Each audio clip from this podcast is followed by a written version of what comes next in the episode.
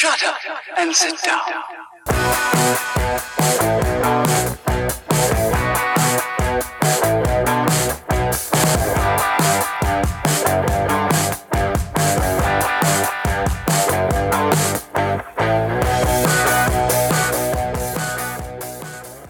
Hey, everybody, and welcome to Nerd Splaining Podcast. I am your host, Eric Da Silva. With me, as always, is my co host, Jose Romero. What's going on, man? Happy Father's Day to you. Thank you, sir. I appreciate it. Happy not Father's Day to you. Look at you, keeping your disposable that. income That's, uh, at a manageable level, ready to geek out at a moment's notice. I have to plan out my geek stuff. You follow your dreams. You can go wherever you want. Uh, love it. But I am a father, and I have a very wonderful Father's Day. I was uh, literally geeking out with my kids right before we set up to record. I was uh, introducing my youngest son to the movie Labyrinth. Uh, shout out to my OG Jim Henson heads. It's a great David Bowie collab with Jim Henson and George Lucas and Frank Oz. I mean, it is a it is a powerhouse movie of.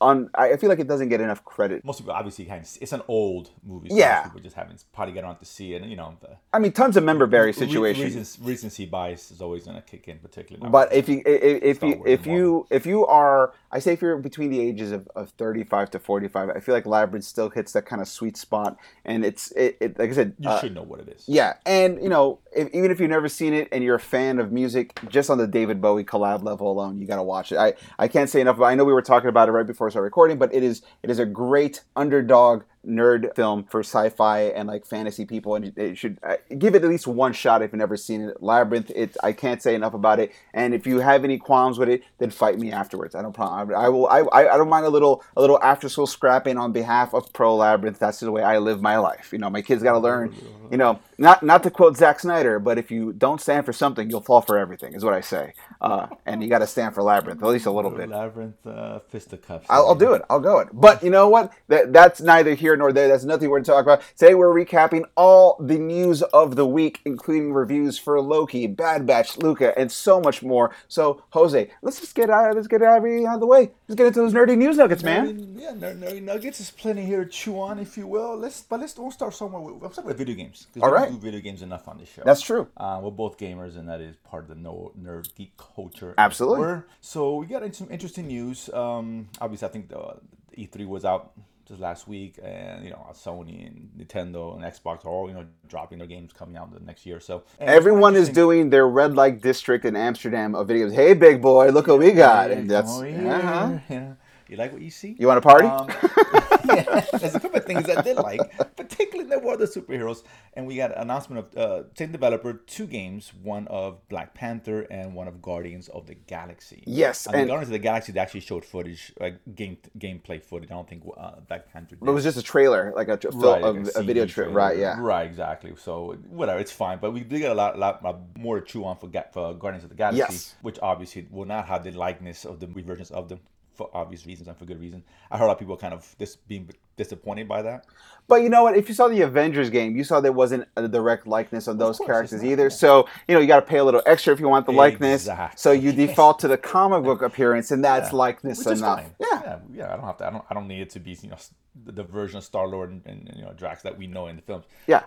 I already feel I already feel inadequate when I'm lo- watching the live action version of those guys. So make the make believe version is like, oh, of course they look that way. They're make believe, and I can feel better about where my body is. So There you go. my dad bod. So Uh, wh- wh- which one, like, out of the two games, which one? I know we didn't see much of Black Panther, but you Right. can imagine what kind of game that you is. know what?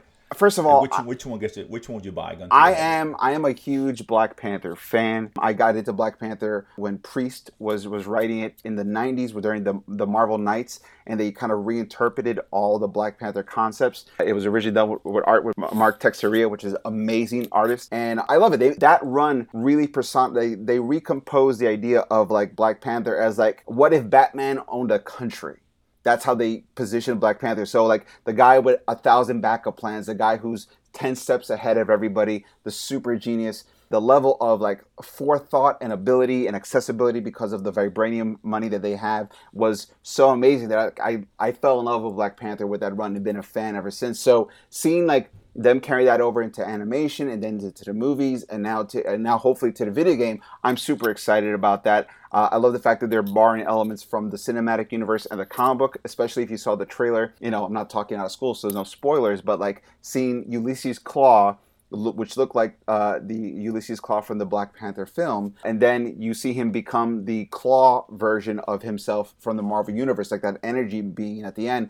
I got super excited because that, to me, I felt was a little bit of a lost opportunity. I would love to see super energy Klaue the way he's in the comic books fight Black Panther. So the fact that he didn't get that in the movie, well, at least maybe not as of yet, but I'm gonna get that in the video game was like super exciting. So I got excited about that. The Guardian of the Galaxy looks great too. Not to take one from the other. I just the Black Panther has a little bit of edge on that, but I will say I liked the what looked like the the gameplay they showed on Guardians looked a lot of fun. I know some people were a little bit mad because it I, I you know correct me if I'm wrong but do you get to play as every Guardian character, or is it just Peter Quill? That, that I'm not sure. I didn't get. I, I wasn't sure if I, I, don't think the Dimensions is going to be going to be like a co-op game. I don't think. Right. I heard it's just um, Peter Quill, but the the Guardians will follow you in every right, step of the adventure, in, which I'm not a big fan of. Okay. I mean, I would prefer you know you can bounce around. Yeah. Like almost like in uh like, like the Lego games we play. Right. those. Yes. Four different characters. You can switch two characters at the same time on screen, but you can go back and forth. Even the Avengers, you get to be different Avengers. Avengers exactly. Through, so right. I really hope that's not the case because that would be a little bit disappointing.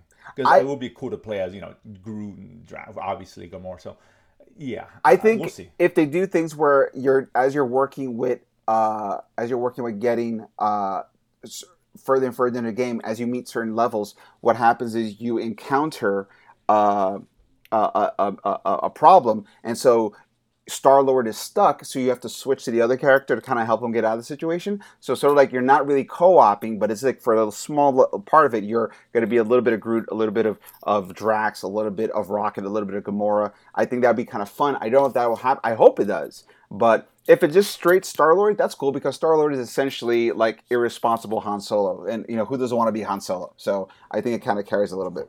No, I get, of course, but it's just, you know just nitpicking as far as like, as far as the gameplay that I like. But again, details forthcoming. I don't think they gave a release date for any of these, to be honest with you. But I would assume probably late this year, probably next year, more likely. Um, moving on, let's do comics here. Sure. This is an interesting uh, thing that came out that you were talking about before the show. Uh, new storyline for X Men that wrapped up recently in a comic. So I'll let you take yes. on that since you got the karma guy. What are we? Uh, okay, so here's the thing you got to understand about about X Men. Uh, if you are an X Men fan, uh, a comic book X Men fan, you understand that there are there there's really only two time periods that stick out in your head when you're an X-Men fan. You have the Chris Claremont run, which is 17 years, which is bananas to think about. Uh, someone writing uh, one title specifically for 17 years, but you have 17 years of X-Men. So you have stuff like the Phoenix Saga, both the Phoenix and Dark Phoenix, which that alone is goat status forever. But then you have the Inferno storyline, you have the Fall of the Mutant storyline, you get the Mutant Massacre storyline you got the Muir Island Saga storyline. You have Extinction Agenda, which to me does not get enough props. I love Extinction Agenda. Like those were some bananas storylines, and, and, and it was seeded throughout the years so you you gotta give credit where credit's due, and it was it, it, was amazing where nothing was rushed. Is like he would do a little bit of storyline, switch over, and get to it was great. And then you had a uh, you know an in between where you had a lot of different artists who had, had a lot of potential, but they couldn't really follow through with what they were trying to seed, like Chris Claremont did. And it's a really solid art. writers. You had Mark Waid, you had Fabian Nicieza, Scott Lobdell they all brought a little bit of what they could to the to the universe. And then when the X Men movie came out, they decided to kind of shake up the whole universe again, and they brought Grant Morrison. And Grant Morrison is the most over the top, big idea psychopath I've ever read in my entire life. He introduced, basically recalibrated the X Men into a bigger idea concept. So you uh, he because of him you had the uh, E is for Extinction, where his first storyline he solved the overpopulation mutant problem by having okay bear with me as i explain this to you. Professor xavier's psychic twin in the womb that he murdered because she tried to kill him first for dominance over the body she reincarnated herself found the last uh, biological survivor of the guy who created the Sentinel program, used his DNA to reactivate the Sentinel program, and then killed 14 million mutants on the island nation of Genosha, which was under control of Magneto at the time. That was his opening storyline. it's like just to get if you're like, how crazy does it get? It goes bananas from there.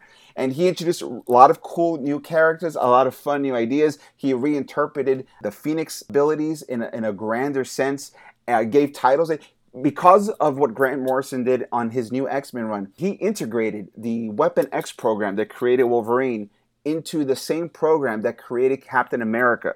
And he said Operation Rebirth was actually it was called the Weapons Plus program. So Operation Rebirth was Weapon 1 and Wolverine, for years, everyone said Wolverine uh, was created by a program called Weapon X. And you realize it's not Weapon X, it was Weapon 10 because it went by Roman numerals. And so he created all this into a new program called the Weapons Plus program, which also created Deadpool, which introduced characters like Phantom X. Like, it's crazy what he did. So he did all that. There's, a, there's more to it that I don't want to spoil for you guys, but like, if you're, if this sounds interesting. Read Grant Morrison's X Men. Mike Carey had a pretty good run afterwards. Uh, he introduced a lot of cool little concepts as well. And now the X Men has been taken over by a guy called Jonathan Hickman, which, if you've listened to the show, I've expounded the, the, the beauty and the Bible of Hickman. Hickman wrote Fantastic Four and then the Avengers that led to Secret Wars. This dude comes in. He doesn't come in with a with a one year plan, a six issue plan, a two year. He comes in with like a five to ten year plan. So he's come in and he's recalibrated the X Men mythos and universe to a degree that you cannot believe. He started off with these two simultaneous miniseries called House of X and Powers of Ten, and it's been going on ever since. And I, I don't want to get too much into it, but from what he's done, not only did he figure out a way to unite all mutants, good and bad, under the banner of we are mutants, we are a nation, we are together, which brought in Magneto and Mr. Sinister and Apocalypse with the X-Men, and everyone's like cool with each other, which is crazy. He's even done stuff like he moved, he set up all the Summers family, so Cyclops, Jean Grey, Cable, Vulcan, Rachel Summers from the future, and even Wolverine. Wolverine is now considered part of the Summers family because get this on their moon home that they all live in, Jean Grey's room has two uh, doors with no locks. One leads into Cyclops' bedroom, and the other one leads to Wolverine's bedroom. So they have an open relationship with Jean Grey. I'm not saying that they've ever done things to each other. All I'm saying is Jean Grey is ambidextrous apparently. So that's all I'm saying. so take that for what it is. But and all that is built from other stuff that's done with Claremont, stuff that's done with, uh, with Morrison, even stuff that's done with Carey Like that's how crazy it is. So not only have they built a new country and they've done tons of things to to, sh- like, to really level up the, the the mutants trying to find their place in the world, but you know what? The whole premise of X Men, they've always been like X Men are need to find a place in their world where humans and mutants can coexist. Well, uh, well, John Hickman has taken to the next level because humans are so slow to drag their feet and let mutants find their own place in the world. They said, "Fuck it, we'll just make our own world." There's been an event that just finished wrapping up called the Hellfire Gala, and the X Men had this giant gala where they invited their allies and her enemies with a special event they want to show everybody. And what they did in the final issue of the Hellfire Gala to show what they did is they rounded up all their Omega level mutants. And in the span of one hour, in front, in full display of all the major movers and shakers of the Marvel Universe, they terraformed Mars and brought 16 million mutants to live on that planet. And they now said that Mars is the first mutant homeworld and the capital planet of our solar system, stealing all of Earth's thunder and going, this is it. And you can't do anything about it because no other country has claim to Mars. We're here first. We staked our claim. We made it livable. This bitch is ours now. Welcome to the mutant universe. Like it is crazy. Like talk about like, listen, I'm not saying that sometimes you got to whip your dick out and go, excuse me, but that's literally what they did. Like it thudded on the table, it shook the silverware, the, the, the, all the cups of water trembled like it was that scene from Jurassic Park. They did that. And what a way to shake up the power structure of where mutants are in the whole of the Marvel Universe. Then, like, straight up going, we want you to see what we can do. Booyah. And if we can make worlds, you know we can destroy it. So check yourself. It is amazing and is it, it, it's now setting up for the next stage of what they call the reign of X, which is now them running things the way they want to run it. So uh, Earth has always become like a side project for them. Their main focus now is Mars and expanding mutant civilizations, which is bananas. Like I never thought I would see anything like this, and to see this, just if you're an X Men fan, this is one of those time periods that you know that you're gonna tell people like, oh, you got into X Men? Okay, you got to read uh, Chris Claremont, you got to read Grant Morrison, read Mike Carey if you got the time, but you got to read Hickman too. Like that's officially the trifecta of X Men dominance, and the story's not even over yet, which just makes it more exciting. So if you're into comics, you got some disposable income, maybe it's Father's Day, you're thinking about like, what do I read? Pick up the trade of House of X and Powers of 10, and then pick up the five issue storyline for Hellfire Gala and just take in the goodness of what it means to be an X Men right now because it is fantastic. I'm sure there's some people out there saying, "Read, what is that?" um, I'm not sure. Maybe they have audiobooks. I don't know, but I prefer. I, I, prefer. Uh, you get a tablet. Tablet. I prefer a floppy or a hard or a trade paperback. But you know, if you're if you if you're a lapsed X Men fan, get in it now. If you're an X Men fan, I'm not talking out of school. You know what I'm saying. But if you've never read an X Men comic, like this is the time to really get into it. And you know, it's only, it's only been out for maybe like two or three years. This storyline, so it's really uh, uh, new. It's only been like 21 issues out. I think of all the new storylines that've been kicking out, so it's not that hard to get into it. But so much stuff, so much interesting big ideas and re- uh, restructuring of concepts. Like you got to give it a chance. But definitely Jonathan Hickman's House and Powers of 10 leading to this Hellfire Gala. Like solid, solid, awesome stuff. Can't say enough about it.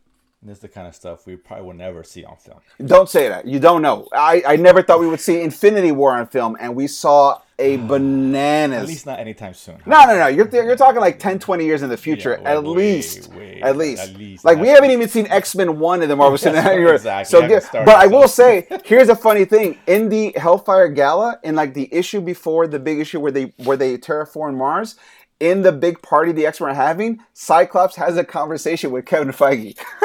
oh shit! And Kevin Feige's like, "So you guys are mutants? What's your story?" And Cyclops like, "What's well, a little complicated." so it's in there. If you're talking about it, like uh, listen, everyone knows it's only a matter of time. So if they can take a way to incorporate all, all the key points of Chris Claremont and Grant Morrison and funnel it through the new way that that that, that Jonathan Hickman is doing X Men, you want to talk about what it dif- to differentiate the the Marvel X Men versus the Fox X Men, Jonathan Hickman is a way you differentiate, because it's such a bigger idea and such bold moves as opposed to what Fox did. That's how you make it make it different while still showing that it's all the same universe and they're all connected. This is the way to do it. I mean, I don't think and Fox had to go that, that route anyway. Oh yeah, was, it was this wasn't even happening at the time. The casual fan was new to to X Men, so yeah, that's the proper way of introducing them. You know. Yeah, but uh, um, now that we now we have to world of reboots, we have to kind of show the same but different. Hickman is oh, the same right, but different. Yeah, and I'm curious what more how Marvel take what approach they take to giving us yes. X Men. Um, I think everyone's kind of waiting on that one. Um, I'm sure that's. I think Hick, Hickman is a big, a big, uh, a big sign in the direction Marvel's going to go with it. So you know, get in on the ground floor because it's pretty solid. Okay, interesting. I see Marvel's Marvel's hitting all cylinders, and we'll get to Marvel later. But unlike DC, who's yes. still kind of struggling. But listen, you know, good or bad, take it for what it is. You know, we got Flashpoint coming up, uh, one of the next DC films, and uh, Andy Muschietti. Well, I, I may rephrase Andres Muschietti. Andres Muschietti, yes. Yeah, Argentinian. Gotta keep the Latino here because the media to keep us down and say Andy, but it's not Andy. It's Andres. God damn it. So oh, a Hispan yeah. geek in the house. That's what I'm talking exactly. about. Exactly, and of course he directed Mama and the both It films. So yeah. this one looking forward to. We talked about this. We got uh, you know Mark Keaton coming back. If that, that's worth the price of admission. Hell yeah, all, all, by itself. And we got a couple small things. He dropped some logos. These two obviously it's in full it's in full production now. Yeah. should be wrapping up within the next month or so probably. But he dropped the logo of the, the new Flash logo, I guess, part of the suit. Saw that, also, yeah. Yeah, which is interesting, fine for what it is. And you got the Supergirl yeah. logo as well, which I'm excited about because sticking with the Argentinian um, Latino theme, Sasha Calle, right? Has a, Colombian, right? If I'm Colombian, yes, descent. exactly. Yes, she's obviously cast to play Supergirl.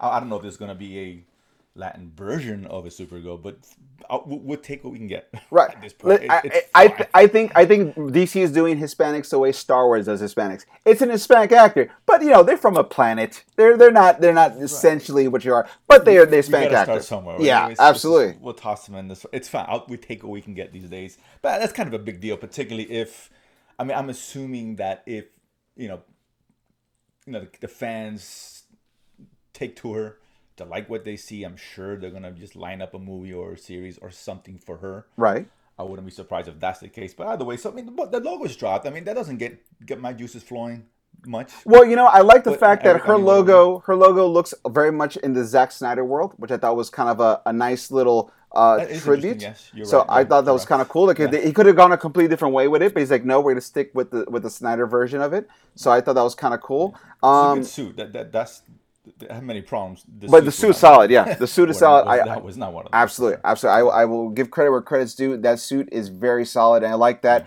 Even to the point that had the little etchings of like the Kryptonian symbols in the in the S itself. It's there too. That was cool. Yeah. I, I like that. And I don't know if you heard about this. There, I don't know if it's a rumor, if it got confirmed, but the guy who plays Flash on the CW TV series is set to appear in the movie as well. I heard. I, I I think that's just rumor for now. So I let's see. That nothing's been confirmed, and not, not even by good sources. So Okay, that's why I'm not, because- I'm really holding because right Ezra now. Miller- surprise me though. Ezra Miller me. showed up on the on the on the Flash's show when they had the, the, their version of Crisis on Infinite Earths. Yeah. So Yeah. you know maybe it's that moment in film, you know, or an extended version. Like Maybe, it'd be- I, I would. I'd be surprised. I'm, su- I'm sure it'd be like a quick one minute scene or whatever, quick cameo. Of course. You know, I, I honestly think that the guy who plays, uh, uh, I forgot his name, Brant Austin, uh, I think it is, I forget his name, but I think he's a really solid Flash to the point that I think they should have used him for the movies instead of Ezra Miller. I liked him as at the show. I wasn't a huge fan of, but I did like him. Yeah, his his Flash, I thought was really good. Yeah. I will say that uh, the that bringing him in, even if it's just for a small cameo scene, kind of like uh, the movie version of what happened in the TV series, I think is a great way to kind of give credit to this dude because his show really put a lot of groundwork to people just kind of being automatically on board with the Flash because uh, in Zack Snyder's uh, movies, he, he never even gave Flash the name Flash, so uh, he did almost no effort for for what the Flash did in terms of like what he what he brought to the movie, whether it's the the the Joss version or the four hour longer version of Justice League. Uh, he did he showed more and he was integral to the storyline, but he didn't give any like oh now you're the Flash. He didn't give him his superhero Right. name. But there was no real origin story. Period. Right. And that, and I, I'll blame And- Warner Bros. for that. Absolutely, but I feel like Yeah. CW did a lot of the heavy lifting for No, us no, to just I- take that at face value because we knew so much of him because yeah, of that. Yeah, nothing else.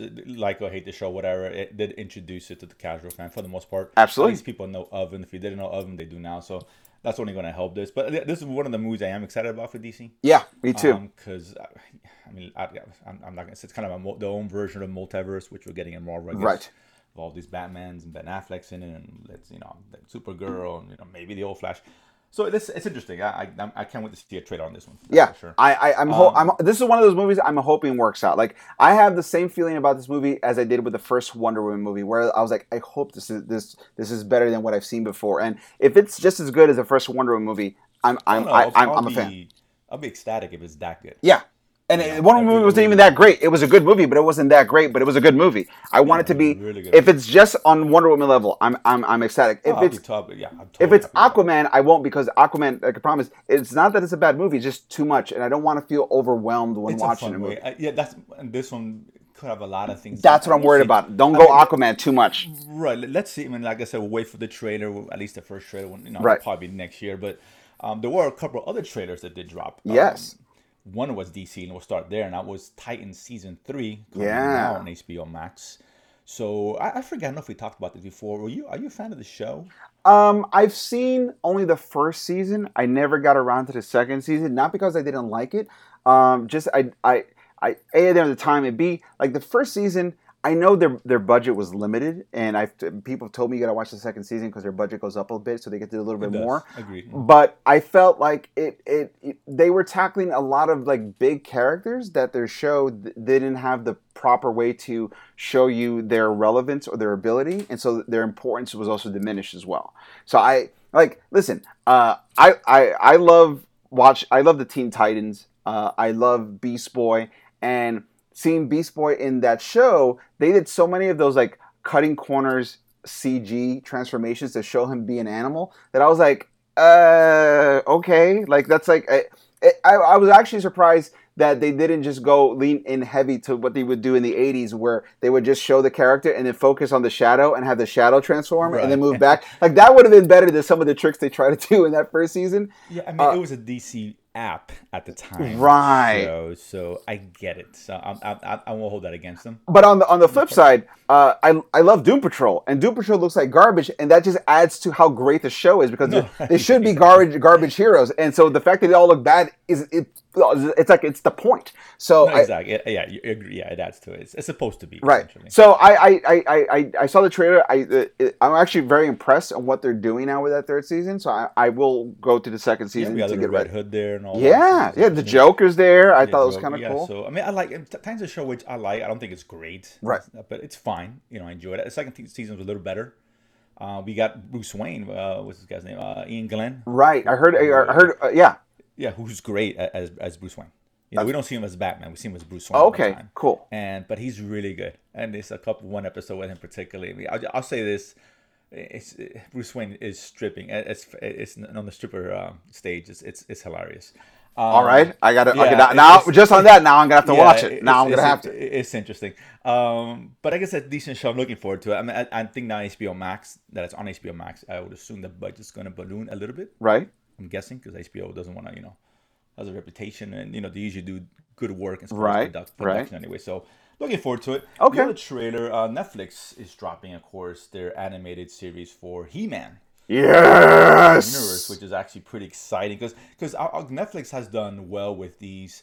Uh, You know, animation of old properties, whether it be uh, Voltron or Transformers. Even She-Ra. She-Ra came out and they they, they rebooted the whole like concept of it. Yeah. Exactly. You know, things like Castlevania. So Yeah. they've done well in this anime realm. So this came out. Um, it, it looked cool, man. I- It I- did. Kevin yeah, Smith is a showrunner on this thing, Yeah, so he brings a lot of nerd cred to it up front. You know, so you, you, you know some people may be a little bit like, "Oh, what is he going to do?" And he's even said that, uh, uh, which which is exciting to, to see is he's his idea to start off the show is the first episode not visually because the visually it, it, it- the same art studio that did Castlevania is doing is doing this He-Man series, which is awesome to hear about. Because Yeah, if you're a fan of like how good Castlevania looked like, then you're going to be a fan of like this. So he, they say, he said that the first episode starts off and it almost feels like another episode from the original Master Universe cartoon, and then halfway through there's a turn and the shift becomes more modern in terms of the concept of the way they tell stories. But it's still set in that Masters of the Universe world, which is really exciting. So It is. Yeah, I, like I said, I'm, because it's Netflix, I'm a little more excited about it. And I love He-Man. I was a big He- He-Man Yeah. fan growing up. Um, so I'm interested to see how they take this. I know the movie's coming out. With, no, actually, there's a little bit of a delay because the guy who was supposed to play He-Man quit. Yeah, this been that, that's it's gone. That always gone to the ringer. Yeah, So man. I uh, I'm not gonna get excited about it, but at least we get the animated version. I'll take it for what it is. Um, I ask you this because yeah. uh, one of my co-hosts on the the Mentor show, he posed this question. I was talking about this uh, last week, and he says, uh, "Thundercats or He-Man?" Oh, He-Man, all day He-Man. Really? All day I, He-Man. I actually went Thundercats to be honest with you. No, all day love He-Man. Trust me. Uh, let me tell you something. Uh, the the the Thundercats is is a fun show. Don't get me wrong. I'm not taking anything away from it. But like for me, when I was growing up, my trifecta was Transformers, GI Joe, and He Man. Like Yeah. that was it. Everything else was was was just an expansion of those themes. But if you want to talk about like what set the tone for like 80s kids, 80s cartoons. Transformers, He-Man, and GI Joe all day, every day. Like that is Oh yeah, yeah. There's no, I'm not. There's no dispute that easily. and uh, and He-Man had the most interesting toys because most of the figures were you know small one like six inches maybe. This was like No, most of them were three and a three, three and three oh, quarters. and that's why this And was he was right? six, yeah, six. Yeah, and, And- and they're big and bulky. So and here's the, the the one of the coolest parts too. Uh, the He-Man figures, you could snap their arms off and put them back in, and they wouldn't break. And that was super exciting. Like I was like, oh my god.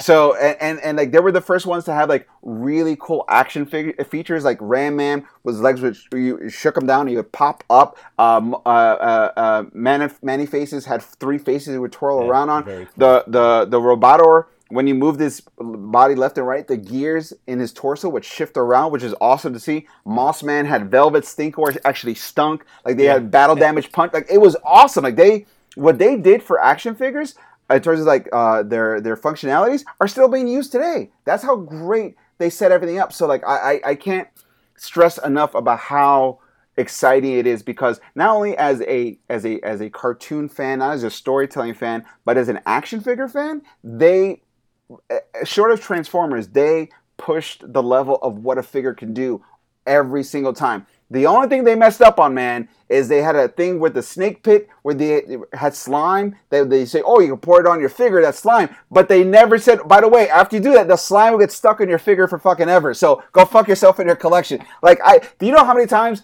I had to buy a He-Man figure because I thought, oh no, this one, the slime will come off. And it, it just ruined more and more figures. And my mom was like, I'm not going to buy you any more fucking toys. You're ruining it. Like, no, it's the slime that's ruining it. No one told me anything. Like, so uh, fuck you for that, Master Universe. You didn't you didn't warn us. But besides that, awesome toys, awesome gameplay, awesome.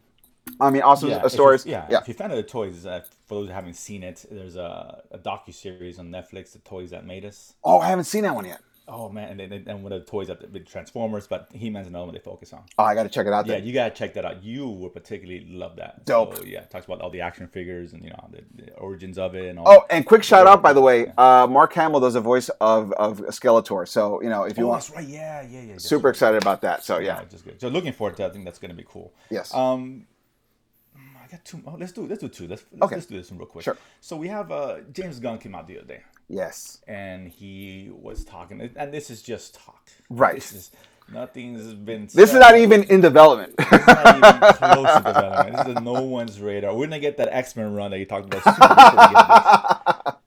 but it's kind of fun though, particularly uh, from him, who obviously directed for both companies, right. and he was talking about you know having a suicide version, well, suicide and Guardians crossover. Kind of Okay.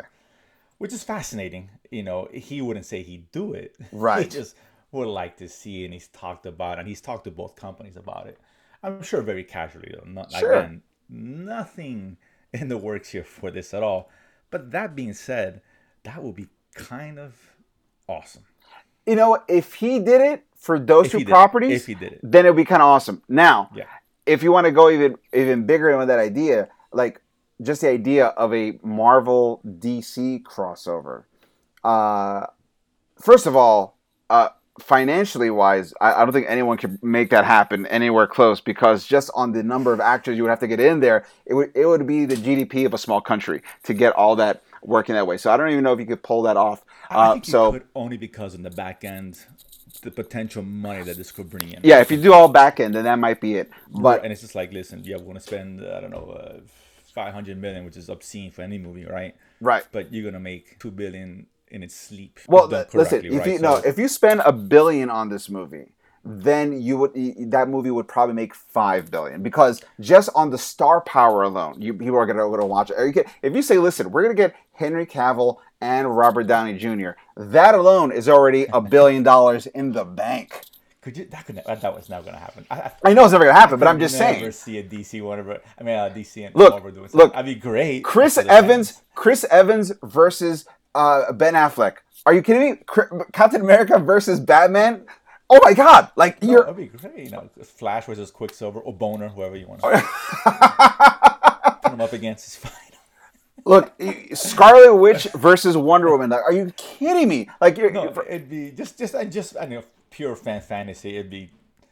I don't think there'd be a, a bigger movie or something as hyped for anybody. No way, Than, yeah. than something like that. It'd be impossible. The hype would be. You wouldn't be. insane, You wouldn't contain yourself. You would. You wouldn't. insane. If they even announced this, so people just really blow loads all over the place. simultaneously. But that's what I'm saying. If you, you could, you could put a billion dollar budget in that movie, and that movie will make five billion because just on on on the fan cast alone, you'll break even. So that's what I'm saying. Like you could do it, but it would take at least five years of contract negotiations and script planning because you know there's going to be people like, oh, if this guy gets screen time, I get screen time. Just think about the amount of effort they have to put in for Hobbs and? Shaw Oh for who God, won and how much screen time and word count. Like th- there'll be so much ego in there that it, it'd be- it, like if they could pull it off, then the next thing they should do is have peace in the Middle East. Like that's how complicated this. would- But if they could pull it off, that means it is possible. Oh, no, maybe the, the, the only way, and, and if I would do like a big DC Marvel, it would be like the the teaming up. It wouldn't be. Oh, of course. You couldn't. It's a, that's n- that would never happen as far as because who who's the winner. The, no, no studio's gonna let them get beat by the other. It's just not gonna happen. Well, and if it's in the truth, we're all gonna get pissed off. So Well, it has yeah, to be well, them versus What no, what it has to happen is it is a classic comic book move where they're fighting each other, and then midway through the Oh, fight, right. so there's no winner or loser. yeah. Midway, that's when the big bad shows up, and so, Or, so may, or maybe Martha gave birth to everybody. ah, Uh, Spider Man's like that's my mom's name too, is it? No, I'm just kidding. I'm just kidding. that's my aunt's name. That's May, not Martha, you fucking dummy. Uncle Martha. Aunt What did you say that name? What if they, Uh, what if they divide all the heroes from like, orphans? All go here. and it was Martha on the right. oh man, Uh, so it was Agatha all along. Uh, so that would be big for. I think it'd be much bigger for DC than it would. Uh, Oh, yeah, it- it'll be- at it- this point. oh, yeah, like, they, if- they will need this more. Like, put it this way: if Marvel does this, they need to get a tax credit because holy shit, what a favor that is! That is charity work on the Oh, highest yeah, level. that'd something just utterly ridiculous. But again, we'll definitely not see that in our lifetime. I can pretty much guarantee that. No, don't say never, man. Don't say never. I never thought we would see a Ghost Rider movie, and I saw one with Nicolas Cage twice. I just so, wish we didn't get a Ghost Rider. That's the are you kidding me? Like, I love Nicolas Cage Ghost Rider. It was so bad, I it was love good. Nicolas Cage. Don't get me wrong, and I love how bad he is, and he's he has like he's a, underrated. He's a good actor, but he does Yes. shitty work. Um, but he's just oh, he, he doesn't give a shit. Let's be honest. He's But just- put it this way: he's getting a check. The reason why I love Nicolas Cage's Ghost Rider is because I read a review, and as soon as I read the review, I wasn't sure if I was going to watch this movie because I'm a, I'm a Ghost Rider fan, but I was a little bit on the fence to Nicolas Cage. But I read this review that was supposed to be an insulting review, and I took it as like, now I have to watch this movie. And the review read, "If you ever wondered." Could Nicolas Cage overact to the point that his head catches on fire? Congratulations, you found the movie. I'm like, oh, I gotta watch this. Now I gotta see it. That's pretty funny. Uh, but, uh, but that's not the only thing we never we never get to see. Uh, this next story is going to give us something we will never see, and that's unfortunate because apparently Warner Brothers uh, has made Batman obviously one of the greatest heroes, right? That we've all known, right? Yes. Um, but unfortunately, it's made him the most inadequate lover of all time. Oh Because they will not allow him to perform or pleasure. the cunnilingus on the caddis. Uh, yeah, yeah. I mean, I just I don't get it. So it goes back to Harley Quinn, which is a great series. Animated, Super fun. Actually, yeah, very fun show. It's it's it's it's definitely out, out, out of the box, um, in a good way. I, I was surprised how many jokes per minute they pack into that fucking show. Like it's it, it is like a machine gun of like is bonkers, but it works. Yeah. it's a really fun show. It's very underrated. Yeah. So I guess um, one of the writers, creators, we were talking about um, how Warner Brothers they had a scene where yes, Batman was supposed to have a uh, sex scene with Catwoman. He's supposed to go not a sex her. scene, an oral sex scene. An aura sex scene, and like they shot Warner Bros. shot that down, obviously because you know hero quote unquote heroes don't do that. Right. Uh, how they're supposed to sell Batman toys if the heroes heroes perform aura sex. I said do aura sex. It's gonna sell more toys, but that's That's different, their own kind, kind of toys. different kind of toy. yeah, different kind of toy. You know, just bat X or bat this, um, bat plug. Um, if you have a bat shark repellent, goddamn, you're gonna bat dildo. That's what I'm saying. the bat strap. It's black, so yeah. Um, so got- like the knights. yes. I am vengeance. it says it on the sides. I am vengeance. you deserve. man. Um, you know, I'm not the lover you need. I'm the lover you deserve. and he's gone off the rails, folks. So, but, uh, this is actually it's interesting. I mean, obviously, I get it why they wouldn't him to do it. I'm, I'm not saying they should. Obviously, they shouldn't. I understand that completely. But it's Batman. Guess, Okay. I guess they want, the villains can do what they want, and I get that that logic. First of all, But yes, DC, I- I seriously, go fuck yourself. Like, out of all the shit that you let are, them do on Harley Quinn, which is clearly out of continuity. Like, if you're gonna oh, just, it- course, it- since it's out of continuity, then just let do. Like, it's not something like this is happening in the mainstream universe, and it's issue number one, and we're making it kid friendly. Like, it's not that. So, if you're doing an out of continuity rated R cartoon series, then just fucking do whatever. Do whatever. It doesn't matter. And that being said, I still think Batman goes downtown. I mean, he lives in a cave. He's used to going underground. I don't know what the problem is As long as here. he takes the call off, because I don't know, that could be a very there's a little pointy. Uh, that you're Listen, thinking, get in the way Batman. Batman spent 20 years of his life training to be at peak human functionality, both physically and mentally. If you tell me that guy doesn't tear things up when he when he gets down, then you're, you're a liar. That dude does uh, that dude does ties up. That does uh, does does uh, BDSM. That does uh, safe words. That dude does every. the, what is it called? The, the sex wing. Oh yeah, it's got all that. It- it's come so yeah, you're kidding me. And so, and Catwoman, like you know, say what you will about all Batman's girlfriends or, or, or lovers or the cases. Like Catwoman's the only one that can keep up with him because he could be as real as he wants because of who they both are. Like that is a person where like not only is he going down her, but she's like she's like she's she's eating his eating his booty like groceries. Like it is it is a they're they're sharing things they would never share with anybody else because that's who they are. They understand each other. So uh, if you said Batman doesn't go down on Vicki Vale, I might let that slide. But on Catwoman, nah, that shit is all in. In real life, Alfred does not let that slide. He, he's taught him better. He raised him better than that. That's, you know, It's, it, I mean, it's very British etiquette. So you you do, you, you have to you have to be prim and proper. Afterwards, you say you say good day, milady, and you you know go move forward. But like no, it it, uh, it you're, DC, you're you're stupid for for doing this. Um, like like real uh, heroes wear capes and they have mouth technique. That's just the way it is. So and uh, first of all, I- first of all, I will say this.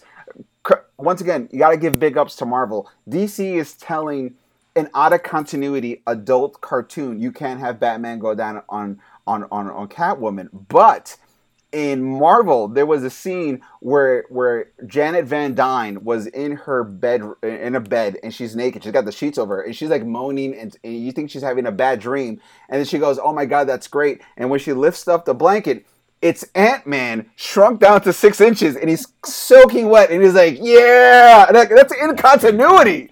That's in continuity." So you have Marvel dominating you again. Like not only do do do Marvel heroes go down, but it's all in. Like it's so seriously, DC, screw you. Step up your game. Nobody likes a, a halftime crook. That's what I'm saying. Uh, DC, get your act together. Sake. But that being said, those are the nuggets for the week. That was some amazing news nuggets. I mean, think about it. We went from video games to oral sex. We covered every We cover everything, both version. spectrum. eh, eh, literally, it it it it, wa- it it was it was a devil's it was the devil's triangle of, of news that we've covered. Both ends we covered. We went back and forth. So uh, it was it was amazing. But we're not done because now that we got the nuggets out of the way, now we got to go to the second part of the show. One of my favorite parts of the show is the reviews. Uh, and we had Yes. we had three major uh, uh, participants this week, and all mainstream. Not like you may not have heard about this. All big time stuff. So Jose, which one are we tackling first? Uh, well, given the fact we just ended up with Orfex, this, this, or sex, let's go back to little kid friendly for a sec. Okay. With Weird transition, but version. okay. You know what the hell? You know, We gotta clean ourselves up? Okay, let's clean- do it. Exactly, cleanse ourselves, if you will. Sure. Cleanse the palate. Okay. So let's start with Disney Plus releasing Luca, Yeah. uh, which came out this past week, and of course we had Omar San Cristobal, one of our guests, who's That's right. animator. No, no, it, he so- char- technical character director, Yeah. designed and and uh, and uh, uh, in fact, uh, one of the characters he worked on was uh, the girl's dad with the one arm. That was one of his characters that he primarily Mm-hmm. Ah, worked on, which is super exciting. But uh, but uh, yeah, I I uh, what did you think of the of the movie? Well, since Omar's on the show, and if I hated it, I couldn't really say. it, 'cause I'm not doing that. so, you know what? I'm, I'm gonna like the movie. Um, I'm, just, I'm a huge Pixar fan, of course. Um, I love Pixar, Yeah, and I would say it's hard because you're always comparing them to other Pixar films. Sure. It's, it's hard not to. sure. That being said, I like the movie a lot. It's not one of the better Pixar films. I would Mm-hmm. say it's kind of middle of the pack. Mm-hmm. You know, to be fair, uh, really, the animation is phenomenal as always. What else is new? Um, I like the story. Uh, only, I mean, not to make this too long, but the only complaints I would say is that this is more geared for kids, Yes. which is not Pixar's. You know, when, not- when they're the best, they're really telling adult stories that are kid friendly, right? This one felt like a Okay. like a kid story for the most part. Sure. Um, and it didn't have that heart that that Pixar usually gives. And I'm not saying it had heart, not as much as like like Soul, for example, came out recently. I thought that Right. was a better film, and had, had more of that heart. It kind of it kind of got to you, right? Um, because there was more adult themes. Yes. Which it's when Pixar excels is when you Mm-hmm. do that, whether it be Toy Story, Incredibles, for example. So, but overall, I, I liked it. It was it's definitely a, a must watch if you're a Pixar fan. It's very well done. I was entertained and all that. Just again, just not one of the better Pixar films. That's all, and that- that's a, that's a small. complaint. I, I will say uh, I have to disagree with you there because I feel like Pixar does two types of movies. It does a kid movie with adult themes, and then it does a hundred percent all in kid movie. And you know, to that point, you look at stuff like uh, like the original Toy Story. Uh, later on, they got to more adult subtext themes with other with the, with the first Toy I Story. Toy Story is very adult too because kids don't know what it is to not have their toys. They do. They've I've lost toys as a kid, so you relate to that. Yeah, not when you, I, I'm I think you're, I think you're, you're, as, you're, a- as an adult, you, I, I think you look Or even- nostalgic to an adult to see that. Monsters Monsters Inc. Very very very kid. Monsters Inc. is more of a kid thing, but some of the some of the worst ones also. Good Dinosaur is a kid thing. Cars Two is a kid thing. Cars, yeah, all, all cars. The first two cars was definitely uh, kids. Cars three was a little bit more The adult, first but one, the- first, yeah, the part three was more of adult, but the second was more was strictly the kids. yeah, straight for kids. Yeah, yeah. especially plane airplanes or planes where they called it. You know, that was that was, Oh, that was yeah. kid as well. That's what I'm saying, and I think they, they do better with things like Inside Out and have really high high end concepts. Right. Uh, the Incredibles, that's so adult, it's not even funny, and those are some of the better movies. Right. WALL-E, um, what else? Uh, even Up. Yeah, know, oh, I mean, Up is totally adult. That, that's That's what I'm. That's oh, what I'm saying. I- when they when they excel, what I'm saying is when they excel, it's be, mostly most of the times because they're doing adult things. that that being said, what what I what I uh, I I liked I know I know this is a good Pixar movie, or you know it, it, you you say it was good but not one of the best. I say it leans a little bit more towards it. Maybe it's a lower level of the best because my kids saw it and the next day they said, "Can we watch it again?" So if there's an automatic re- replay value of it, that's how you know you you struck certain chords. Now, mind you. Did it have elements of stuff like uh, Finding Nemo? Absolutely. You totally. yeah, you- yeah, so- yeah. But uh, it also was uh, unique in itself enough that you you didn't it didn't feel like you were watching another version of, a, of, a, of the same kind of story. You know, as always, especially kid uh, kid movies, it's always about a kid who's transitioning from small child to teen and he's trying to find his place where he can manage his own independence with like his family's value. And so I love the fa- the way it was played out. I love the the uh, the the animation itself. I thought it was a big step in a bold new direction because, and we talked about this with Omar. It felt almost like a claymation, and it felt almost like a Wallace and Gromit, but smoother. You know, Yeah, Uh, agree. I love that that that that new form, that new texture that they've created from like the water to the clothes and the hair. Everything looks so fantastic and fun. Uh, I felt it was it went. The pacing was fantastic. Like, it never, at no point that I felt like it was dragging. I felt it, it moved along and kept the the levels of of uh, of of uh, of uh, uh, necessity to always move forward. It never felt like they were meandering. Uh, I, I I thought all that was was fantastic. Um, to me, I would give it almost like a B plus A minus. That's where I, I would land the movie because yeah, I, I'd give it a B plus. B, B plus, yeah. I, I to me it's in a great point. Like it, it can go one way or the other. Um, but like the animation, the voice casting was fantastic. I thought everyone nailed it out of, out of the park. And once again, Jose, I don't want to say that that we have we should be hired as movie producers. I'm not trying to say that, but damn it, the proof is in the pudding. When when we have Peter Santa Maria on, we brought up the idea of a Godzilla TV show, and I pitched my version. And what did he say? Holy crap! How do you know that? We're, Skybound is getting ready to do a book that's almost that exact same pitch. We nailed it just on the delivery of it. And then we had Omar on. As soon as he said, "Well, I can't tell you much about it, but it is set in Italy," and I said, "So you know Vespas are going to be involved one way or the other." Yeah. And Vespa was the end goal. And I'm like, "Holy crap! How do I know?" I even I, I even texted Omar. I was like, "I called it on the Vespa." He's like, "You know how hard I had to t- I, I had to fight the urge to go." Oh my god, you were absolutely right. Guess what? Like I couldn't tell you any of that, and I wanted to so bad. So I'm Yeah, not. Vespas is a big part of. It's not just you see Vespas on the street. It's actually you know. It, it, it is the end goal. It is it is the end goal for the Excalibur that they're Yeah, trying to exactly, reach. yeah. So, uh, which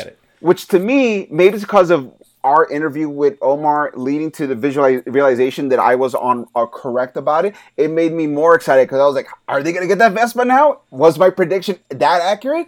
And I felt fantastic about uh, hitting it. And maybe because of all those things and the fact that Omar is working with Pixar and he's bringing his talents to it. And you know, I even texted you the screenshot of when his name came on the credits because you got to be excited. You got to Mm-hmm. Yeah. you, you got to support your peoples. Um, of all that, I I, I, I, I almost want to rank it higher, but I have to be realistic. I, I don't want to just blow people up just for the sake of blowing people up. So that's why I said like I I, I, I want to give it like an A A plus because I also know I have to take my own biases out of the way. So with what I see versus kind of like uh, you know the, the the the the paradigm shift between what you require out of a movie and what I require out of a movie. I kind of give it an A minus because I felt like it could have had a little bit more heart, but I feel like if you had more heart, there was a certain tone they were trying to hit across the movie as a whole.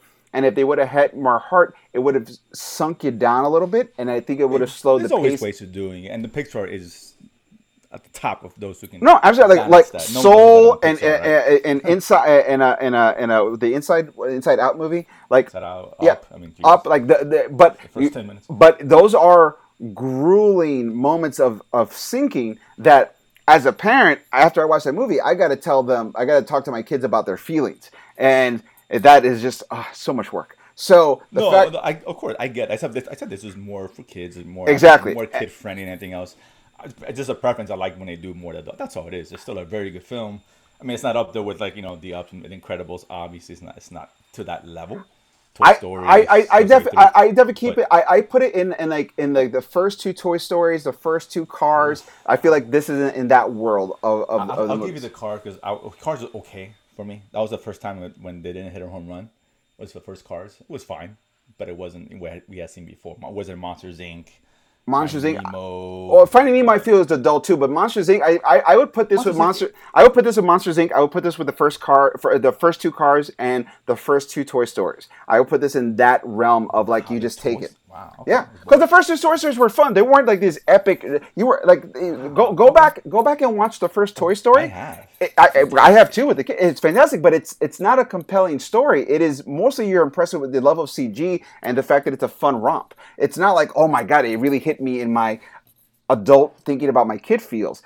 Toy Story three will make a grown man cry. Toy Story one is just fun, and I felt like Luca was just fun, and that's why I feel like I put Luca in that Monsters Inc. in the first two Toy Stories, first two cars, in that realm of things, and definitely better than A Bug's Life. Yeah, yeah. It's, it's, it's, there, like it's a little better than Brave. I say it's, it's you know, it's just been. It's, I don't think it's as good as Coco. Oh no, Coco is like I said. Once again, Coco is is in, is in that up category. It's Yeah, in that Inside Out yeah, category. So like you know, you have, you know, the upper echelon of- of Pixar films, five or six, whatever, however, whatever is in your category. Then, then they're all fighting in the middle. Right. A, a couple at the end, like you know, Cars Uh, two. And, Think of it like this way: there's when you look at Marvel movies, you know you have your End Games, you have your Winter Soldiers, you have uh, your your Ragnaroks or first Guardians. Like you have these like upper echelon movies, and then you have these like good echelon movies, and then you got the bottom ranks, which is like your Thor: The Dark World and shit like that, right? Yeah. So I that to me, uh, uh, uh, Luca is in, is in in the middle. It's in that it's in that middle level. It's not upper echelon. Uh, but it's in but it's, it's in in that solid like good like there's nothing wrong with the movie everyone's gonna enjoy it but you you've seen when they hit all 10 cylinders and this is hitting like a 9 cylinders Right, but listen, a, a, a, a okay, solid Pixar movie is still better than most animated films. that's true that's true You know, let's be honest. No one does it better than Pixar. No. And uh, Marvel, Marvel's not there yet because they don't have the, um, the longevity as Pixar does. right As far as consistency, Yeah, they, they came yeah, out in 90, yeah. 95, so they have at least 15 years on Sure. more. And so, but, but Pixar, for, since its inception, has been top, the most consistent studio out there. I don't think there's any debate and this this is another consistently good movie Oh, like yeah, it's so yeah so it's definitely worth watching. so definitely worth watching. Uh, and and if you if you want to get a little more insight on on on Luca or uh, or Omar's uh, path to getting to Pixar, which is being inspired by Marvel Comics, uh, definitely listen to our Omar San Cristobal Luca episode, uh, available now for free uh, on our on our on our on our streams. So there you go. Uh, so what we got next, Jose? Next, stick with Disney Plus. Uh, Bad Batch, episode eight. Yes. Yeah, eight, and uh, and it's funny because we had talked about when we're gonna see Crosshair again. When, Yes. when that reunion came to fruition, and lo and behold, those who ask, those who get. So That's right. We got we finally got you know them together again, so to speak. Uh, Crosshair's caught up with them. Yeah. Um, good episode, you know, solid episode. Uh, I, I was really like there was a moment there where I thought this may be the best show of the year when the bounty hunter at the end, you know, shoots um Yes. Hunter and Yes. then he shoots Omega. Man, I saw the ring for a second. I'm like, yes. I thought And about rings that. came out. I'm like, Yeah. ah, I- stun mode. When I saw that, I was like, It Jose just got episode. so bummed out. He's like, oh man, here comes the dream. Oh, man, that, that was like you know. Batman going down the stomach, and then he comes back up again. You know, wait a minute, um, finish the job. So Something smells fishy. It. Uh, so, uh, so, the. So that being said, uh, but no, I mean that that notwithstanding, it was a good episode. It was a, you know again another solid episode. Again, this you know it hasn't the show hasn't quite reached great heights or anything like that, but it's consistent. It's laying a lot of the groundwork, man. And like, listen, they brought they not only did they bring back Crosshair, but they brought back Cad Bane. And if you're a fan Yeah, of yeah, the yeah, of the of the Clone Saga, Cad Bane is like Cad Bane is the Boba Fett of the of the Clone Wars uh, animated series. Like it is like he is the bounty hunter to beat. Mm-hmm. Yes. He's the one who's been able to go repeatedly toe to toe with Jedi's and still walk out with like on his own terms, more or less. So like it is it, it is and he never went out like a bitch on on, on a jetpack. So right there, Cad Bane has a one up on Boba Fett on that thing, and to see him back in. And to see him be uh, like he put it right out there, he was like, "I fought clones so much, I know how to handle them." And his his his his his his skill set, his experience, let him get the one up on Hunter. I mean, that just puts you the, lets you know the level that Cad Bane is functioning now. So I got super excited to see him. I will say I thought it was going to be uh, Fennec Shand. Uh, because only because she had been introduced and she's on it, Oh, I go, right. Oh, right, she, that was kind of an odd choice, uh, not to have her come back. Right. I think because you, you put the groundwork to bring her in. I so I thought definitely they're gonna this is gonna be the payoff because she is hunting them. so, right, yeah. But the fact that they that they went with Cad Bane, still super excited. Even my son was like, "Oh, is that the guy from the cartoon series?" I go, "Yeah, man." so he didn't even know the name. I I'm I'm, I'm the geek, so I know the name. But like, he he able, able to reference it. My daughter was super excited about it. My daughter was actually this is the this was almost like her version of like a mini version of experiencing like Avengers uh Infinity War or Empire Strikes Back. She was like, "Oh, they took her." Like she was bummed out. Like oh, gotcha. Okay, gotcha. so she was bummed out about the fact that they took man. her and now like Take her and keep her for all I care. yeah, he's so so Hunter got hurt. They escaped. Uh, I will say a really funny moment is when they. Uh, I love the fact that Crosshair, since he knows how the Bad Batch works, was able to use their systematic uh, uh, uh, uh, uh, planning. Like they know a certain code, like Plan Seven, can we do this? He knew how they'll think, so he outthought them to trap them. And then when he told when they when the Bad Batch was hiding out in the engine of the old Starship Destroyer, he told them to turn on the engine, and so they blew out the sides of the port so they can escape the engine blast. And the engine blast took out a bunch of stormtroopers, including Crosshair, and his face got burned. My daughter goes, "Ha! He's like Zuko from Avatar: The Last Airbender." I was like, "That is a good pull, sweetie. I enjoy that reference because his face all bandaged up too." She's like, "Look, it's like Zuko," and I was like, "Yeah, but most of his face, not just even like a side of it." That's like, pretty funny. so I don't know if that's going to affect his chip based on the positioning of it, kind of like what happened with Wrecker.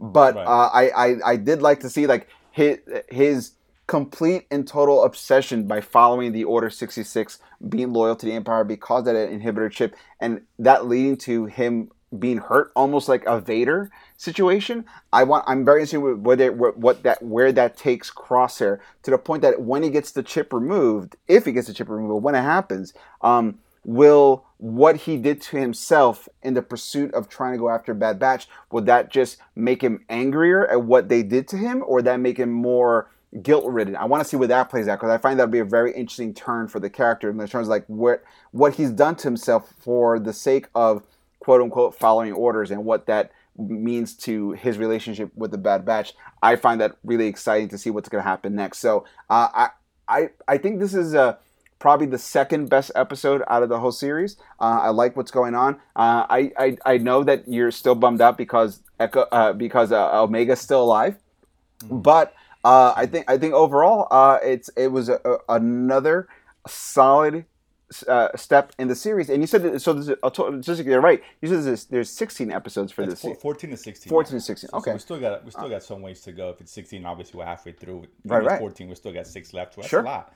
Um, but that, that's what I heard. I mean, I'll double check now. So uh, on that one a little bit later. Okay.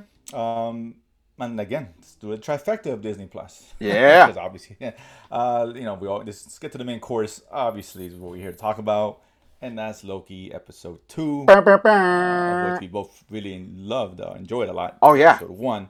And uh, you know, off the bat, I'll say this one I thought was just as good as the first one, and it was a little bit different uh, episode Yes. as well. Uh, obviously, it didn't have all the exp- exposition, which which necessary exposition the first one had. Sure. Um, it still did summed up, but obviously gave us it moved the story a little more forward. Yeah. We expecting to see, and you know, this is not a huge surprise. We we mentioned about Lady Loki, her reveal and all that, and I'll get to her in a second. But overall, I thought it was a, a very, very, very good episode, man. This, is, this show is really like shaping up well. I was surprised how quickly they changed the status quo. Like I thought you were gonna get at least one episode of sort of like uh, a day in the life of being a TVA agent uh, going through the functionalities of trying to find the opposite Loki variant, and they did that for maybe like 20 minutes, and then it shifts, and you're like, whoa! And it, It, it had to. It's, it's only six episodes. You, you have to kind of get on with it, you know. Because if you look at it, movie structure, the first act was episode one, right? right, So now we're in act two. They have to get to that point. So I I'm happy that they did that. But I will say this, and this jumping ahead, but what the hell you brought it up, right? Sure. obviously the reveal of Lady Loki, right? right, Is it me or a couple of things here, a couple of clues that this may not be who we think she is, okay, because it is a quick reveal, right. right? Obviously, there's something more behind her. One of her horns are even broken on on her Loki. Yeah, there's her Loki something there right. that, that more than meets the eye, if you will, than we're getting. And usually, when they're presented that quick, it's because that's exactly the case. Exactly. that being there's a couple of things of dialogue when he's fighting her so i would never hit myself that way or i would never take that approach with her taking the mind control for these other Right. people stuff like that that just makes it seem that maybe she's not really a loki variant at all hmm what do you think about that Uh, I we think she's a loki variant I- she's, I- she's I- something else I, I I'll put this. I do think she's a Loki variant, but I don't think she's the big bad Loki. I think she's working in conjunction with another Loki of the which is really the most dangerous Loki, which I we, we talked about on the last episode, which is the Ikol Loki.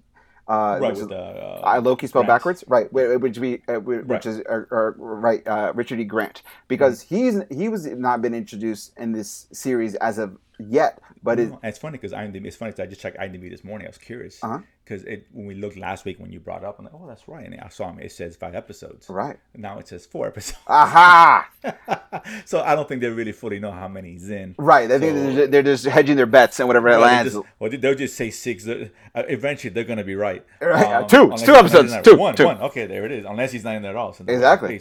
But I mean, yeah, I think there's something there. But I, I, I'm just saying, just a theory that means nothing. Just because of things that he said and Uh-huh. I reveal earlier of her.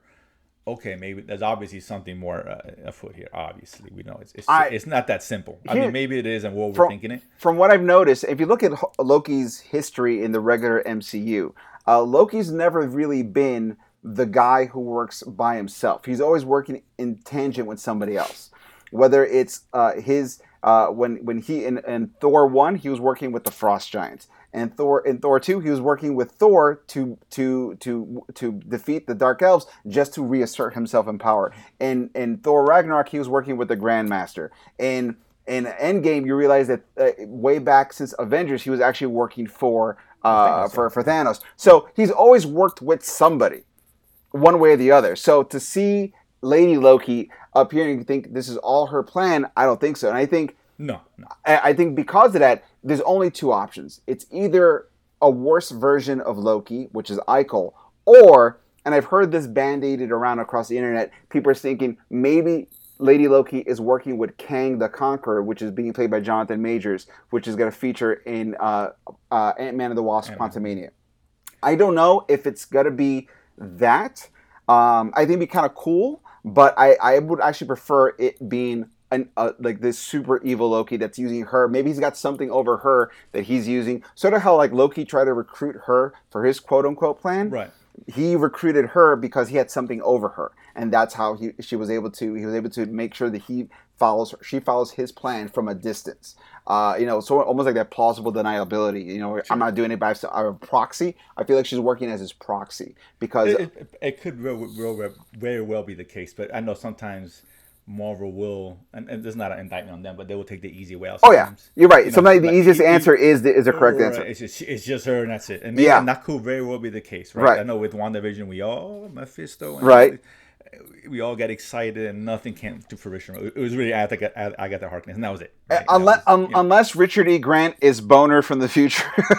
God, if we got another, an older Uh, one, like, uh, older boner. Like if, if if if it's not that, then I think he's the main big bad. I, I'm assuming again, yeah, it doesn't say who he plays, and obviously the, the episode counts and it continue to decrease into that. but uh, you mentioned Kang earlier, and and I, I, saw, I heard this the other day. I don't. You you can enlighten us more. Sure. But uh, what's her face? Um, uh, the judge, uh, Ravonna. Yes. Um, R- Renslayer, uh, Ravonna Renslayer.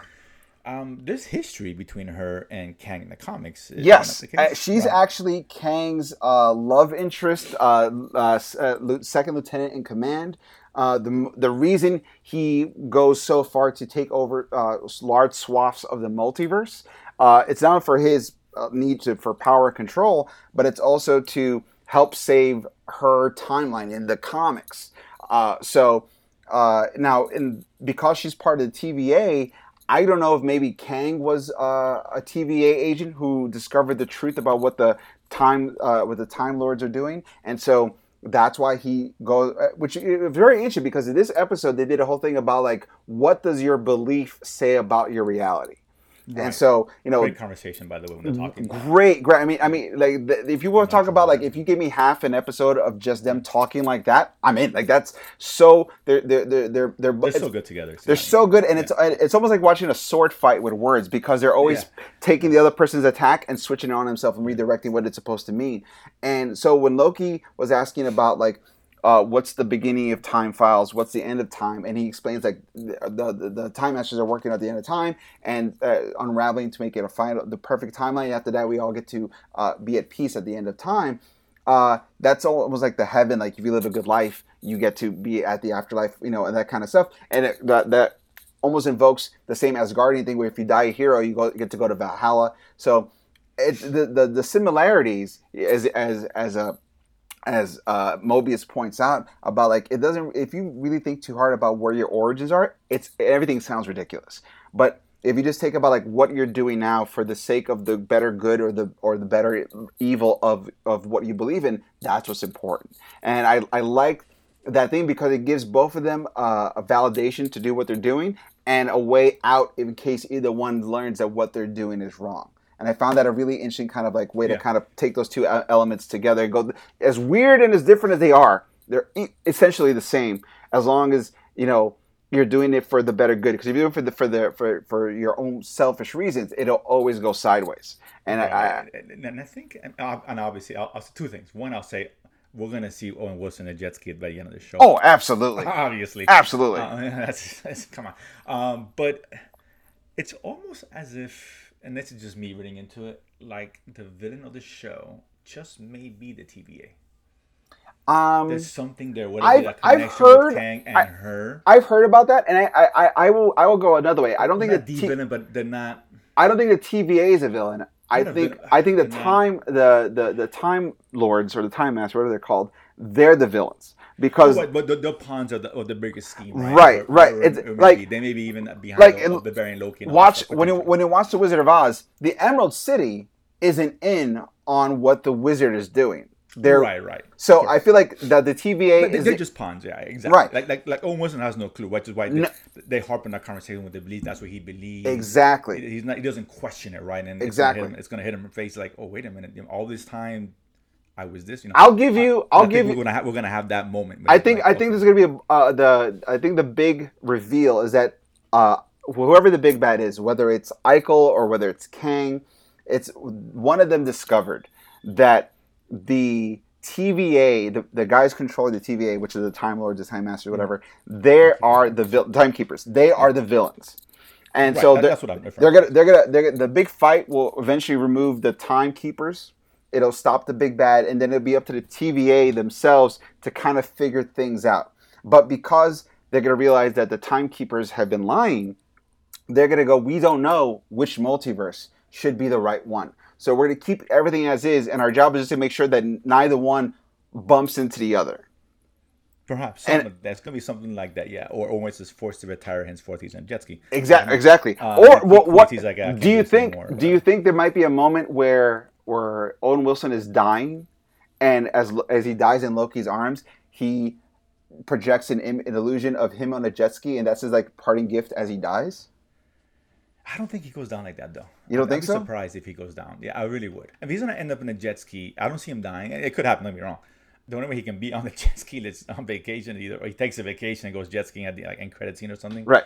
Or he sees what's really going on behind the TVA, right? Right. He's the, sees the man behind the curtain, if you will, and he's like, I can't do this anymore. I don't believe in this anymore. And he quits and he show him chilling. You know, or he like, or he done. or, something like that. or if he, if he sees that the timekeepers are full of shit and so he's like i'm still going to work with tva but i'm going to give myself a little bit of vacation time before i go back into it That's what I'm saying. and yeah vacation. Like I don't think I don't think I don't he doesn't die. anything I like think- I mean, I could see a scenario like that. i think it's going to go two ways it's, either he takes some time some well-deserved time off or he's dying and loki projects him on on on a, on a jet ski as as is soothing it's almost like you know in those war movies where like it's not that bad you're going to make it you know kind of thing Yeah, no, of course, that's yeah. that I almost it's gonna go one of two ways. So, but because everyone, I've heard a lot of people say, "Oh, you know, this just means he's gonna end up in a jet ski in the series." If Owen gonna end up Wilson in a jet ski. dies and he gives a projection, once again, it'll just give more credit to why we should write something because all our predictions, mostly mine, but all our predictions have been so spot on that you cannot deny the uh, the ability of the the badassery of this show. Is what I'm saying.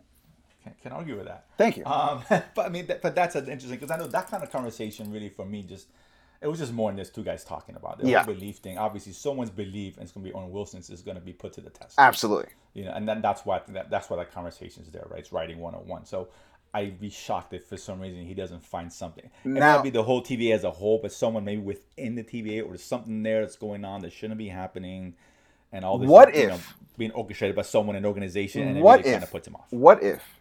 Uh, uh, a bold theory over here, uh, completely reckless. But what if, when if they discover that the timekeepers are full of shit, the series ends with Loki and Mobius heading the TVA because That'll be interesting. because this way you kind of give Loki that heroic path moving forward, but you hmm. also give him that thing like I run this, I am the king of time.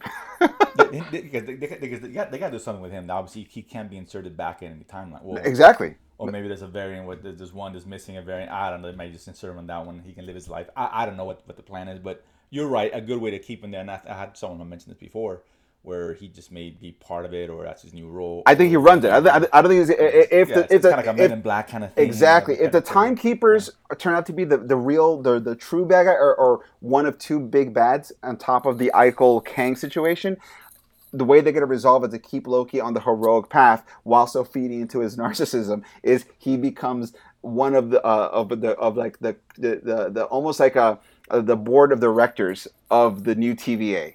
And so I would say more just just like he's part. He's a partner. Like, him, okay, because him and Owen Wilson together in future shows. oh, be, oh my god. Oh man, come on. Like I mean, yeah, uh, oh. you, you, you already secured forty percent of why that show is going to be awesome. That's just what on I'm those two saying. I guys. yeah, that's what I'm saying. I think that that's a golden opportunity to keep him there and keep this kind of show. It'd be a fun show, like the Men in Black show. If something goes Now- wrong, they go out there and bring it, make it fix. They fix it, and Now, once whatever. again, not to not to keep bragging about how great our show is, but we did have John Levine on the show. Now, John uh, showed up in the first episode, and if you remember, John said, "I know for a fact I'm at least in two and one more episode. I'm in two episodes at least, maybe more, but as of right now, he's listed as two.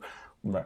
Based on just this big turn that we've seen in the show, what do you think?" John happens to John Levine's character, or what do you think John Levine does? I know. You see, I'm excited about this because just on the because what John Levine said, I thought there was going to be at least two or three episodes, like uh, almost like treading water before you make the big turns. But because of this big flux, and we know he's in one more episode, what is going to happen to his character? It could be IDBing us and seven two episodes, and at the end of the show, it's just one. I mean, I, I don't know. I mean, that is a possibility. Possibility. Let, Possibility. Let's not rule that out completely, right? That's a Possibility. Uh, so who knows, right? Uh, man, I.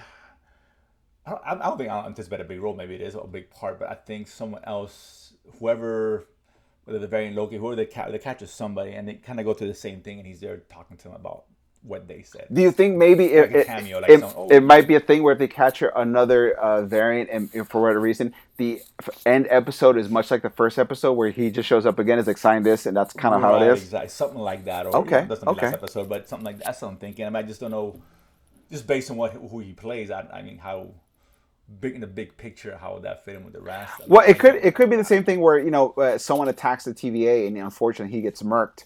You know that could that could be an option too. We don't know. go back and hey, did, did someone say something? Can you check on that? And he, he pulls up the file. Or something Well, like that. th- you know, I I, said this, I, this, that, you know I? I brought that up. I said that, that there's a you know he, John couldn't tell us too much, but from what I understand, um, another option he could have is like as they're going through the the uh, trying to figure out like, they're trying to put the story together. You know, much like every good mystery crime thing where they're going to reevaluating documentation and go, what about this? Kind of like how Loki figured out that the variant they're looking for is hiding out in apocalypse level events because whatever you do doesn't matter because that part's going to get wiped Right. out anyway. It's going to be Very something cool- where cool concept, such a great concept. Um, it's it's there's the uh, whatever the when they're trying to literally figure out who, what the truth is, they go back to what someone said in their lifetime and go through every line, and that's where they find like, aha, this doesn't match that, and this means this, so boom, you got it. So right, something like yeah, something along those lines. Or I'll, I'll throw one way off theory. okay, let's see. This is like bonkers theory, but hey, Sure. you never know. Now, He's Mephisto. No, no, no, not at all. John's character, you know, the, the TVA, let's assume TVA is attacked. Sure. Right? All this goes on, they have to reboot or whatever. Right? So the whole, the whole staff changes. And unfortunately, John's role now is taken over by Richard Grant, which shows Ha! to be, and that's it. There we go. There we go. Just saying. So if that's the case, do you feel like John's character then becomes the Owen Wilson character, and he becomes uh, sort of like a, a field agent as well? Maybe or becomes the guy with the fish guy. He moved up. And That's he's gonna come true. the Yeah, the- that would be Ah, that would be kind of interesting. That would be kind of know, interesting. well, well, who knows, right? I That would be kind of. You know what? You know what? I'm. I'm. Uh, when we when we post this episode, let's tag John Levine and ask him to listen to us. He is, let us know if, if if anything we're predicting is correct. That's true. Any of my theories have uh, hold any water. You know, That I think that'd be a lot of fun. That's good. I like that. See, see. it would be amazing. Richard Grant. Oh man! Oh my God! Are you kidding me? Like, talk about us nailing over and over again. Like, would be- hire us because we are be killing the but it'd be- it'd game. be amazing. It'd We're amazing. killing it. We got. We're, we're, we're nailing all the predictions. Oh man, that'd be too funny. Uh, but now that being said, such a good show. I can't wait for Wednesdays now. I'm like I'm excited about. Okay, let's see where this is going. So and actually, and I didn't watch some of the later trailers on purpose. Yes. So I I, I know I know you mentioned some scenes. I, I I'm going in pretty cold. Okay. The first trailer really just gave us majority of the first episode. Yeah. If I'm not mistaken. I mean, it could have been a couple of scenes or quick. So I'm like I'm like blank blank canvas here. So I'm Sure. excited. You know, I, have, I know nothing, which is great. Um, but yeah, I'm looking forward to it. I, if, if I if I could recommend the viewing order, I would say Loki first, Luca second, Bad Batch third. I feel like that's Oh a no, yeah, of course, yeah, yeah. that's I think that's the, the, the, the, the best viewing order for the weekend because obviously all three shows Disney Plus. So since you're going to be at a one stop shop, watch uh, Loki first, Luca second, Bad Batch. It'll be it'll be a, a six uh, almost like a five six hour event for your day. It's a great if you got if you don't know what to do for Father's Day and you haven't seen any of these shows, watch in that order and uh, you know it, uh, have meal breaks in between and just have a say what put on Bad Batch. Like if you want to really make this like the greatest day ever, right? Uh-huh. Loki, fantastic. Loki, great movie. Put in Bad Batch. Obviously, it doesn't hold a candle in terms of quality as the other two. But Right. if you stop it right before Omega shot, stop it and just think she died. Oh my god! Talk about the trilogy of trilogies. create your own head headcanon just from that You're moment. thinking this later. That's all I'm saying. And I don't watch any more Bad Batch. That's like the, the That's it. That's your that's your series ender. finale. She That's died. it. What's the point of the show? That's it. No, that's it. Walk away like a champion. it's. It, I mean. I mean. Granted, at that point, you're literally just creating fan fiction. But yeah, you can do that. Whatever. hey, sometimes fan fiction is better than some of the stuff that we get. uh, listen, I, Um, I, I, I, I'm looking at you. Star Wars. I'm looking at you, DC Universe. Oh my god. Just But- pretend JJ Abrams is gonna take over Bad Batch and you want to watch it. How's that? no, you gotta watch the beginning. Just don't watch the end. You gotta watch the beginning. Just not the end, and you're good. Oh, by that time you've seen the beginning. You saw the first episode. You're yeah, you're good. You're good. Yeah, it's fine. Fine. Yeah, touche, touche. I'll give, I'll, I'll give you that one. I'll give you that one. But guys, this has been the episode. Thank you so much for tuning in and listening to us. We really appreciate all the. Uh, the, uh, the the the love we're getting, all the people who are starting to follow us on Instagram and on Twitter. So if you have not followed us before, please follow us. We have on Instagram we are at Nerdsplaining Pod. On Twitter we're at Nerdsplaining underscore. Um, you can check out all our episodes on ericdasilva.com. They're also available on Pandora, uh, uh, also on Spotify. We're we're gonna get going on Stitcher in a little bit. We'll keep you updated on that. And uh, also, uh, you know, hit us up with like news articles you want us to talk about. Like for example, the uh, the the Batman Catwoman uh, uh, uh, shitty lover uh, news segment that was sent by a fan that hit us up and said, "Hey, listen, I thought about, I saw this, and I thought you guys should talk about it." So we love that interaction. We love you uh, following up. We love you telling us uh, about news stories or opinions on it. All that is fantastic. So thank you so much for that. We we, we have tons of great guests uh, slotted to come forward to be on the show, and we'd love for you to, to, to listen to those. And if you have anyone you would love for us to try to reach out to, uh, to have on the show, let us know. Well, who knows? We, we, we might get them on. So we, we would love to have that kind of interaction. And Jose, why don't you tell the nice people where they can listen to you as well? Catch me my other podcast, the Real Mentors Podcast, of course, with a primarily focus on television. And guys, uh, once again, as I said, you can listen to our episodes on ericdasilva.com. You can also order my comedy album, Adorably Offensive, uh, available on all the uh, uh, places where you can get albums, whether it's Amazon or, or Apple or Spotify or Pandora. All those are available there. Uh, I really appreciate uh, the fact that you know every every week or so I get a little notice of how many people bought my albums, and I appreciate that. And so thank you so much, and uh, continue supporting us or myself. I really appreciate that. And we have so many other great shows coming up, uh, so many other special guests that we can't talk about yet, but we will uh, get to those, and I think you'll be very excited about that. And I'm sure we can get John Levine on uh, either when the series is over or after his next cameo to kind of uh, shoot the shit with him about like what it was about that. And I it's going to be fun, and I'm very excited about what we have coming up next. And as always, I'm really excited about watching all the new nerd stuff that's coming up here. And we, me and Jose, have so many new things that we're planning for this show and our uh, expansion of what the show is going to be that we can't even talk about to you yet, but we're working on it. The summer is going to be really big. The fall is going to be fantastic. And uh, once again, guys, thank you for listening to Nerdsplaining Podcast. Because if you don't know, now you know. Peace. Peace.